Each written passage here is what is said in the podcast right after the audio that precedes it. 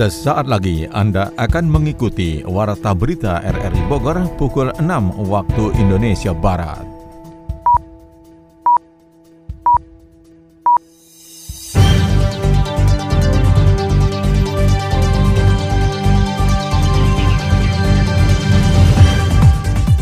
Selamat pagi. Saudara, kita kembali bersua lewat Warta Berita Minggu 5 Februari 2023.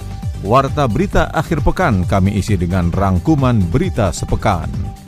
Siaran ini juga dapat Anda dengarkan lewat audio streaming RRI Play Go dan Anda dapat dengarkan kembali lewat podcast kami di Spotify, Anchor, Podtail, dan Google Podcast. Bersama saya Muhlis Abdillah, inilah rangkuman berita sepekan selengkapnya. Saudara, rangkuman berita sepekan kita awali dari RSUD Kota Bogor di mana rumah sakit tersebut bersiap menghadapi kejadian luar biasa atau KLB Campak. Sony Agung Saputra menurunkan catatannya. RSUD Kota Bogor saat ini merawat 36 pasien campak dari kota dan kabupaten Bogor. Subkoordinator perawatan medik rawat inap RSUD Kota Bogor, Dr. Adri Julkarnain mengatakan, dari 36 pasien yang dirawat kondisinya terbilang aman dan terkendali. Para pasien itu dirawat di ruang anak situ gede. Sebanyak 14 pasien merupakan warga Kota Bogor dan 22 pasien lainnya berasal dari Kabupaten Bogor. Di RSUD Kota Bogor sendiri, eh, kalau kita lihat dari datanya, di tahun 2002 itu sebenarnya hanya 10 kasus dalam satu tahun. Tapi untuk bulan Januari di tahun 2023 ini sampai hari ini per tanggal 30 Januari kita sudah mencatat eh, 36 kasus di RSUD Kota Bogor. Dari 36 orang itu eh, 14 orang dari Kota Bogor, 22 orang dari luar Kota Bogor. Dari Kabupaten Bogor misalnya. Rata-rata anak-anak eh, karena kita mencatat itu mereka eh, dirawatnya di rumah perawatan anak situ gede.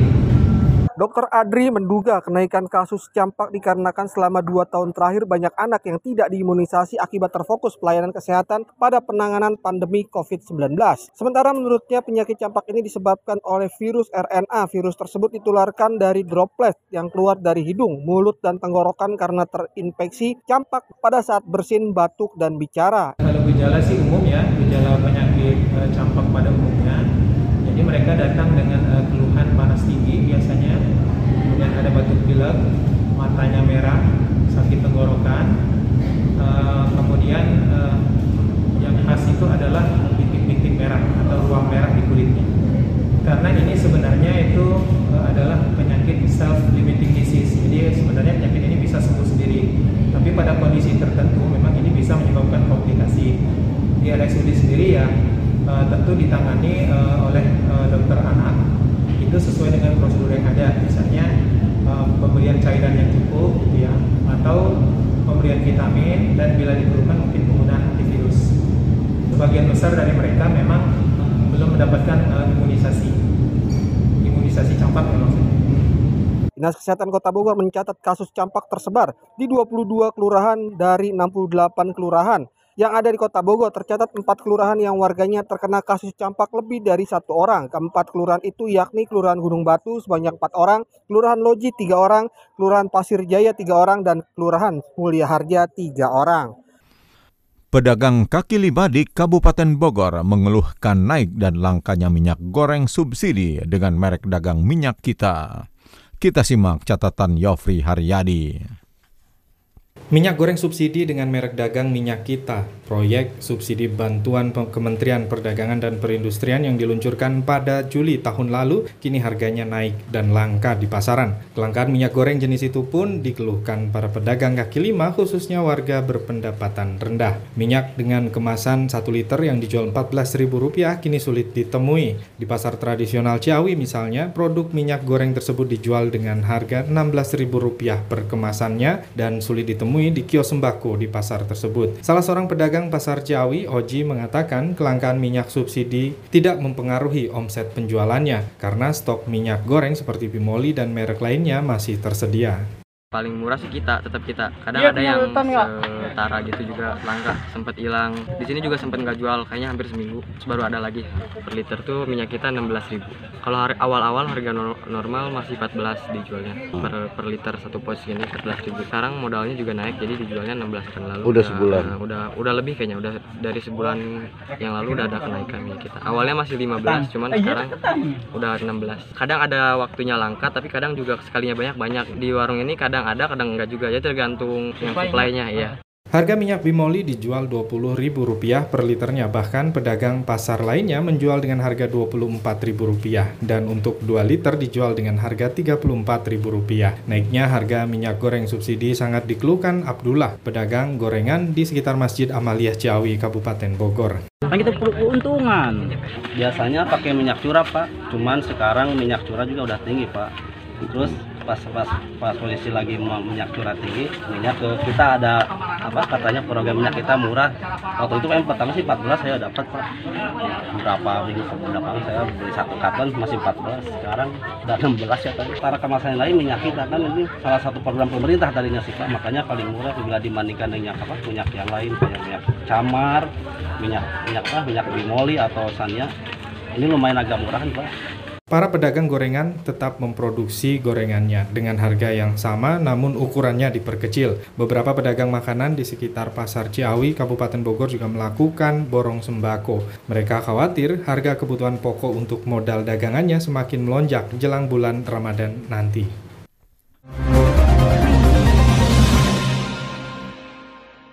Pemerintah Kota Sukabumi mendorong percepatan perekaman EKTP baru bagi warga berusia 17 tahun guna mendukung partisipasi pemilih pemula dalam Pesta Demokrasi 2024. Catatan selengkapnya disampaikan Adi Fajar.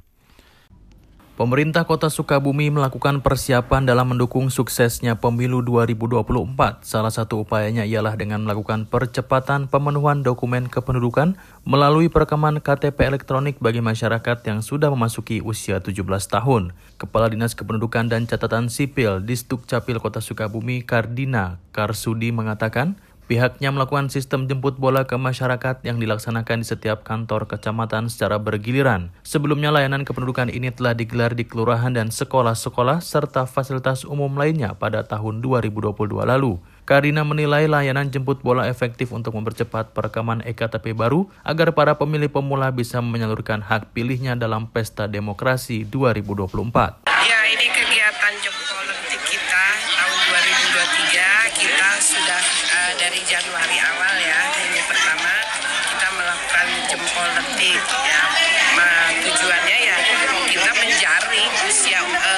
Tahun yang harus memiliki uh, KTP elektronik karena nanti dia berhak untuk mengikuti uh, pesta demokrasi di 2024. Melalui program Siap Jemput Bola Pelayanan Lengkapi Identitas Kependudukan atau Si Jempol Lentik, selain bisa melakukan perekaman dokumen kependudukan digital, aplikasi tersebut juga bisa dilakukan untuk sosialisasi identitas kependudukan digital bagi warga yang memiliki ponsel pintar. Hal itu untuk mempermudah urusan masyarakat melalui perangkat gawai dalam mengurus dokumen kependudukannya. Kemudian juga kita mengejar masyarakat untuk bisa mengaktifasi apabila masyarakat sudah memiliki uh, Android ya untuk uh, memiliki identitas uh, digital kependudukannya identitas kependudukan digital. Adapun pencapaian perekaman EKTP pada tahun 2022, Kepala Distuk Capil menerangkan bahwa capaiannya di angka 90% dengan target lebih dari 6.000 orang. Pemerintah Kabupaten Bogor akan membangun 30 jembatan gantung penghubung antar desa dan kampung tahun ini. Berikut catatan Yofri Haryadi.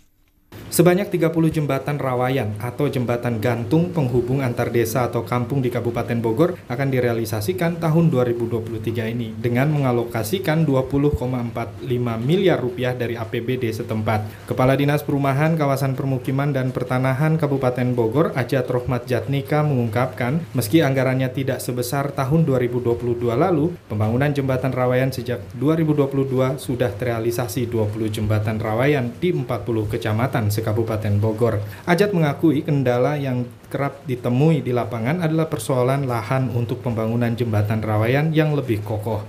Target kan 30.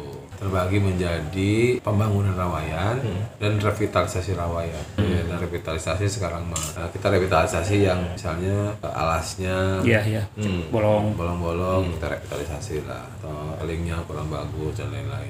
Anggarannya kecil dibandingkan 2022 ya. Kecil 17 miliar. Pakai hubnya itu 14 tahun sekarang kita masih verifikasi Ya, jadi saya belum bisa jawab paling banyak berapa karena kalau kita verifikasi itu biasanya nggak bisa. Pemilik tanahnya keberatan. Geser ke dia.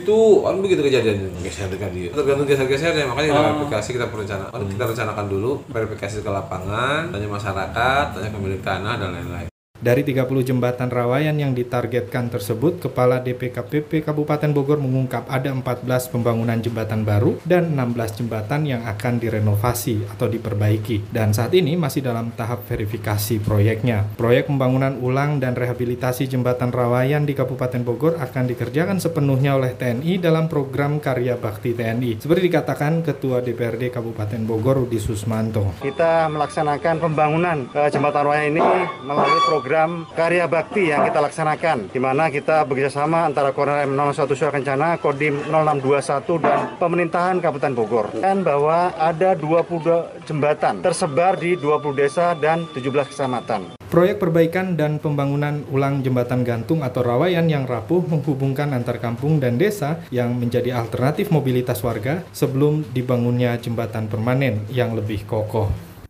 Masyarakat harus mewaspadai berjangkitnya virus campak yang tingkat penularannya semakin cepat, seperti dilaporkan Sony Agung Saputra. 36 anak dari kota dan Kabupaten Bogor yang terkena penyakit campak menjadi kekhawatiran para medis di kota Bogor. Saat ini penyakit campak sudah berstatus kejadian luar biasa di Bogor, bahkan di Jawa Barat. Ketua Ikatan Dokter Anak Indonesia Bogor Agung Indra menjelaskan saat ini masyarakat harus mewaspadai berjangkitnya virus campak yang tingkat penularannya sangat cepat. Penyakit yang disebabkan oleh virus ini bisa menimbulkan infeksi sangat menular. Indikasi penyakit campak tersebut melalui batuk dan bersin. Dengan gejalanya bisa demam tinggi, pendarahan pada kulitnya, timbul stres dan pendarahan yang menyebar mulai dari telinga, wajah, sampai ke seluruh tubuh. Kita harus waspada dengan adanya penyakit campak ini. Penyakit ini disebabkan oleh virus campak atau morbili yang bisa menimbulkan infeksi yang sangat menular. Bisa dilakukan melalui batuk dan bersin. Gejalanya bisa ada demam tinggi, bercak kemerahan, pada kulit bisa timbul res atau kemerahan yang menyebar mulai dari telinga, wajah, sampai ke seluruh tubuh. Keluhan ini juga disertai dengan adanya batuk, pilek, dan adanya mata yang merah. Apabila penyakit ini tidak bisa ditangani dengan baik, maka akan terjadi komplikasi. Bisa berupa pneumonia, kemudian diare, meningitis atau radang otak, bahkan juga menyebabkan kematian. Saat ini sudah terjadi lonjakan kasus campak hingga 32 kali lipat. Menurut Indra, cakupan vaksinasi campak yang terus menurun artinya makin banyak anak yang tidak divaksinasi maka makin besar kemungkinan anak-anak yang lain terinfeksi. Hal ini terjadi karena cangkupan vaksinasi campak yang terus menurun. Makin banyak anak yang tidak divaksinasi, makin besar kemungkinan anak-anak yang lain terinfeksi. Jadi, kita lihat bahwa saat ini banyak sekali anak-anak yang belum divaksinasi, baik karena memang ada beberapa orang yang atau daerah yang anti vaksin atau bisa juga karena masalah pandemi kemarin banyak anak-anak yang tidak dibawa untuk vaksinasi karena takut tertular oleh sakit Covid. Penurunan dari kecakupan imunisasi campak ini bisa mengakibatkan makin bertambah menyebarnya penyakit campak ini pada anak-anak di sekitarnya. Untuk itu segeralah bawa anak-anak kita untuk mendapatkan vaksinasi campak baik di puskesmas maupun di posyandu yang terdekat. Dinas Kesehatan setempat terus melakukan optimalisasi vaksinasi campak bersama imunisasi lainnya agar balita dan anak di wilayah Indonesia terutama di Bogor dapat tahan terhadap berbagai penyakit menular. Saudara, Anda tengah mengikuti rangkuman berita sepekan dari Radio Republik Indonesia Bogor. Wali Kota Bogor Bima Arya meminta para PKL Jalan Pedati taat aturan dengan masuk berjualan di dalam pasar. Adi Fajar menurunkan laporannya. Wali Kota Bogor Bima Arya kembali menegaskan bahwa para pedagang kaki lima atau PKL di Jalan Pedati, Kecamatan Bogor Tengah tidak diizinkan kembali untuk berjualan. Ia mengatakan Pemkot Bogor telah membuat konsep perencanaan untuk kawasan Jalan Pedati menjadi zona pedagang komunitas tertentu bukan menjadi pasar. Hal itu ia akan berkuat dengan menerbitkan peraturan wali kota yang mengatur zona pedagang dan mengatur pedagang liar supaya tidak berjualan kembali di area yang sudah ditertibkan tersebut. Bima mengatakan bahwa Pemkot Bogor tidak melakukan penggusuran, melainkan mengajak para PKL untuk berjualan di dalam pasar agar lebih tertib dan nyaman. Pihaknya berjanji jika para PKL manut terhadap aturan yang berlaku, Pemkot Bogor akan memfasilitasi untuk berdagang di dalam pasar. Mau menjadi pasar nggak bisa, nggak menjadi pasar nggak bisa. Iya, kita akan tindak tegas, nggak bisa. Karena e, nanti akan saya terbitkan perwali untuk mengatur itu zona pedagang untuk komunitas apa saja. Tidak boleh ada lagi pasar di luar. Semuanya pasar harus masuk ke dalam. Jadi tidak akan ada yang digusur. Lagi tidak akan ada yang digusur, tidak ada yang dipinggirkan, semuanya difasilitasi asal ikut dengan aturan kita berdagang di dalam. Wali Kota Bogor Bima Arya membuka opsi bagi pedagang yang ingin masuk ke dalam pasar. Nantinya para PKL bisa berkoordinasi dengan Perumda Pasar Pakuan Jaya untuk memilih lokasi berjualannya di beberapa pasar yang telah disediakan. Oh banyak opsi, banyak opsi ya. Bisa ke Sukasari, bisa juga ke Cumpok nanti, bisa ke Jambu Dua, bisa ke pasar yang lain. Opsinya banyak, tinggal dipilih aja. Iya, tinggal dipilih aja nanti. Sejumlah pedagang kaki lima PKL beberapa waktu yang lalu masih tetap nekat berjualan di Jalan Pedati meski sudah dilarang oleh pemerintah Kota Bogor. Pemkot melalui Satpol PP telah menindak tegas para PKL yang masih berjualan dan ke depannya akan rutin melakukan pengawasan di wilayah tersebut.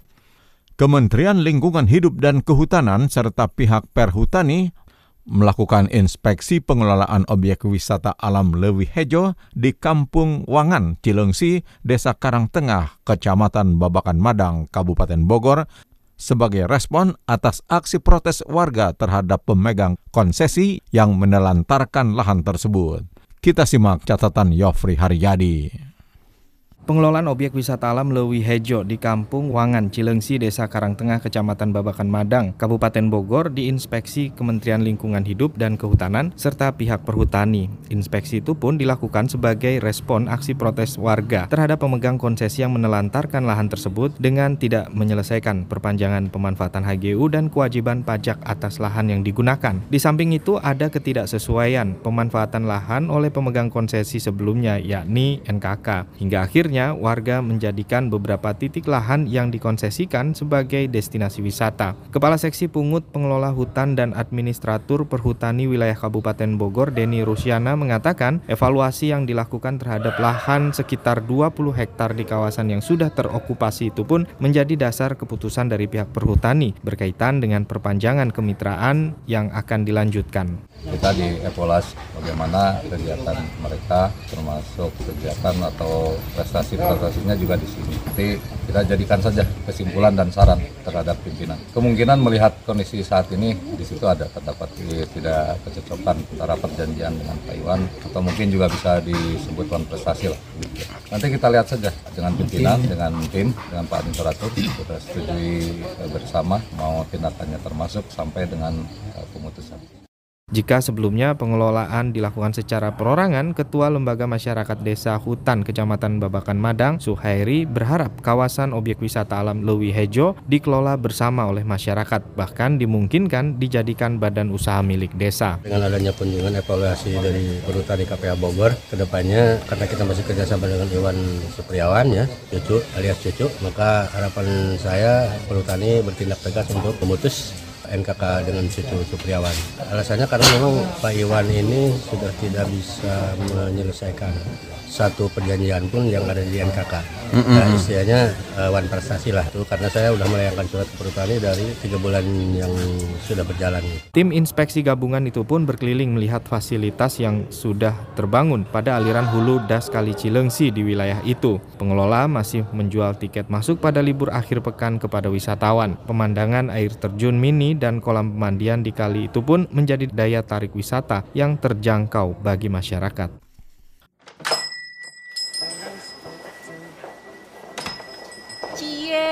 Abis pulang liburan, gimana New York? Seru gak? You know, seru banget. So many tempat famous like Times Square nih yang really really crowded. Literally aku sih prefer rekomend liburan ke luar negeri ya. Kayak ada pride gitu nggak sih kalau kita posting ke sosial media? That's why foto aku tuh banyak yang like. Um, perhaps later kita bisa lah go ke sana. Ih, Maisaro, Maisaro. Ngomong apa sih dari tadi? Kamu nggak understand? Gak gaul nih. Normally, anak zaman now tuh gini kali talknya. Maisaro, belajar bahasa asing itu bagus-bagus aja. Tapi kita juga perlu tahu cara penempatannya. Dan yang paling penting sih, kita nggak lupa ya sama bahasa kita. Kamu inget kan ikrar Sumpah Pemuda poin ketiga? Menjunjung bahasa persatuan, bahasa Indonesia. Ingat dong? Iya, ingat. Makasih ya Francisca udah ngingetin.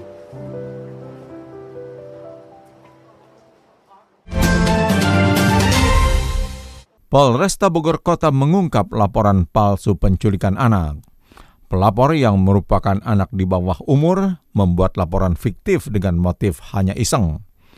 Laporan selengkapnya disampaikan Sony Agung Saputra. Kepolisian Kota Bogor menemukan adanya laporan palsu terkait penculikan anak yang sempat beredar di media sosial. Kapolresta Bogor Kota Kombes Pol Bismo Teguh Prakoso mengungkapkan pihaknya menerima aduan adanya kasus dugaan penculikan anak dari call center yang sudah beredar di masyarakat. Kemudian kepolisian melakukan penelusuran terhadap laporan itu dengan mengkonfirmasi kepada pelapor tentang kejadian tersebut tempat, serta identifikasi masalah. Namun saat penelusuran dan penyelidikan berlangsung ternyata sang pelapor tidak merespon sejumlah pertanyaan dari penyidik sehingga polisian melakukan penindakan untuk mencari tahu data si pelapor. Dari penelusuran itu diketahui bahwa pelapor merupakan anak di bawah umur yang membuat laporan fiktif tentang dugaan penculikan dengan motif hanya sekedar iseng. Namun setelah kita lakukan penyelidikan, ternyata pengguna aktif ataupun yang menggunakan nomor tersebut masih kategori anak-anak masih bersekolah SD. Namun dari hasil pemeriksaan, kemudian pendalaman dan juga disertai dengan pemeriksaan terhadap orang tuanya membenarkan bahwa nomor tersebut adalah memang benar milik si anak tersebut dan memang HP tersebut HP-nya satu namun yang menggunakan anak dan ibu. Nah, ini artinya bahwa si orang tua juga memiliki tanggung jawab untuk mengawasi terhadap isi ataupun konten yang diserkan bahwa berita share tersebut berawal bermula dari dari lingkungan sekolah, lingkungan sekolah sampai ke si anak ini. Selanjutnya kepolisian melakukan pembinaan kepada orang tua pelapor yang merupakan anak di bawah umur dengan membuat pernyataan tidak akan mengulangi perbuatannya. Dibikin surat pernyataan Siap, ya ada. dan kepada bapak ibunya untuk mengawasi perilaku anak tersebut. Kepada yang lainnya itu... jangan melakukan hal-hal yang meresahkan, kemudian menyebar berita yang belum tentu dipastikan kebenarannya. Kalau ada informasi silakan diinformasikan kepada kita, polisi akan mengecek. Kepada masyarakat tetap dihimbau tetap tenang saat adanya isu penculikan karena aparat kepolisian lakukan tindakan jika ada pelaporan yang pasti tentang dugaan tersebut untuk dapat melakukan penanganan secara hukum. Polres Bogor juga mengungkap kebenaran informasi viral penculikan anak di Gunung Sindur, Kabupaten Bogor. Dua anak yang mengaku bebas dari aksi penculikan itu ternyata memberikan keterangan yang tidak benar. Kita ikuti laporan Yofri Haryadi sama dia terus habis itu digendong dia taruh di di tengah saya taruh di depan terus saya begini begini lambai-lambai tangannya Informasi viral yang beredar di media sosial penculikan anak di Kecamatan Gunung Sindur, Kabupaten Bogor akhirnya terungkap. Setelah dilakukan penelusuran oleh pihak sekolah, dua anak yang direkam video dan viral yang bebas dari aksi penculikan tersebut tidaklah benar. Hal itu pun diungkapkan guru SDN Flamboyan Gunung Sindur, Kabupaten Bogor Taufik Surkarna. Jika kronologis video yang diunggah di berbagai laman medsos dan diyakini oleh warganet sebagai fakta penculikan anak berawal pada Jumat pekan lalu saat siswa dipulangkan karena ada kegiatan guru melawat guru lain yang meninggal dunia. Taufik menegaskan dua siswanya itu pun memberikan keterangan yang tidak benar. Siswa kami ini ataupun anak dari sekolah sini memberikan keterangan yang tidak benar. Kebenarannya adalah dia bermain kepada temannya sehingga lupa dengan waktu dan terlambat pulang ke rumah. Dengan keterlambatan dia pulang ke rumah, dia memberikan keterangan seperti itu. Viralnya pemberitaan penculikan anak di Kabupaten Bogor itu pun mulai terungkap. Kapolsek Gunung Sindur Kompol Birman Simanulang menjelaskan kronologis laporan penculikan palsu siswa sekolah dasar di Gunung Sindur itu. Sebenarnya adalah bahwa pada hari Jumat kemarin itu mereka itu pulang lebih cepat dari biasanya karena ada seorang guru meninggal. Tapi si anak ini berdua tidak langsung pulang ke rumah, tapi mereka main ke tempat lain sehingga orang tuanya mencari-cari mereka. Semua pada khawatir termasuk tetangga-tetangganya. Sementara itu, pada laman media sosial Humas Polres Bogor, baik pihak orang tua dan anak bersangkutan sudah meminta maaf kepada publik. Kapolres Bogor AKBP Iman Imanudin melalui surat terbuka dan surat edaran Dinas Pendidikan terus mengingatkan kepada warga penyelenggara sekolah dan orang tua untuk tetap berhati-hati dan tidak langsung percaya dengan informasi viral di media sosial.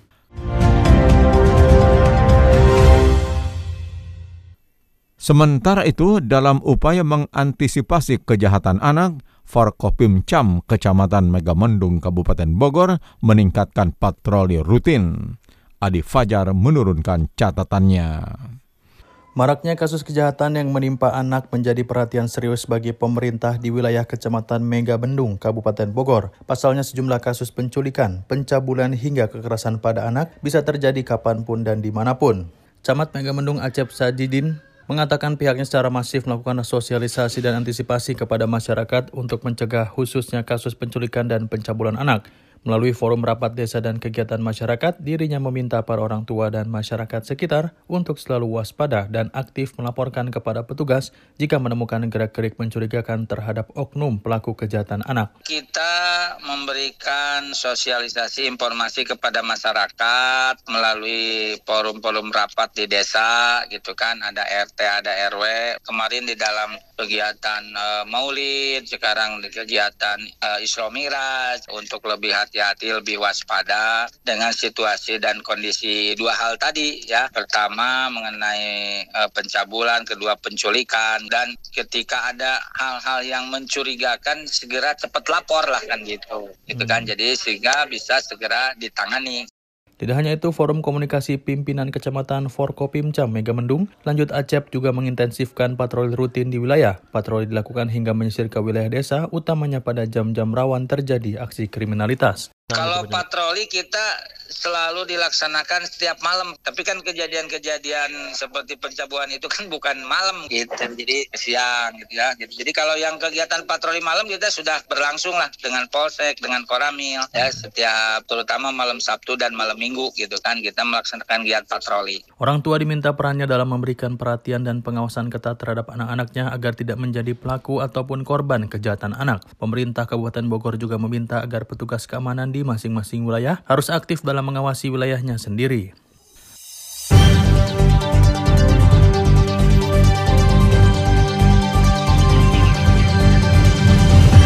Saudara, demikian rangkuman berita sepekan dari Radio Republik Indonesia Bogor pagi ini. Siaran ini dapat Anda dengarkan kembali melalui podcast kami di Spotify, Anchor, Podtail, dan Google Podcast. Saya Mukhlis Abdillah merangkap Desk Editor bersama penata teknik Mahdi Nur mengucapkan terima kasih atas kebersamaan Anda. Selamat pagi dan selamat berakhir pekan.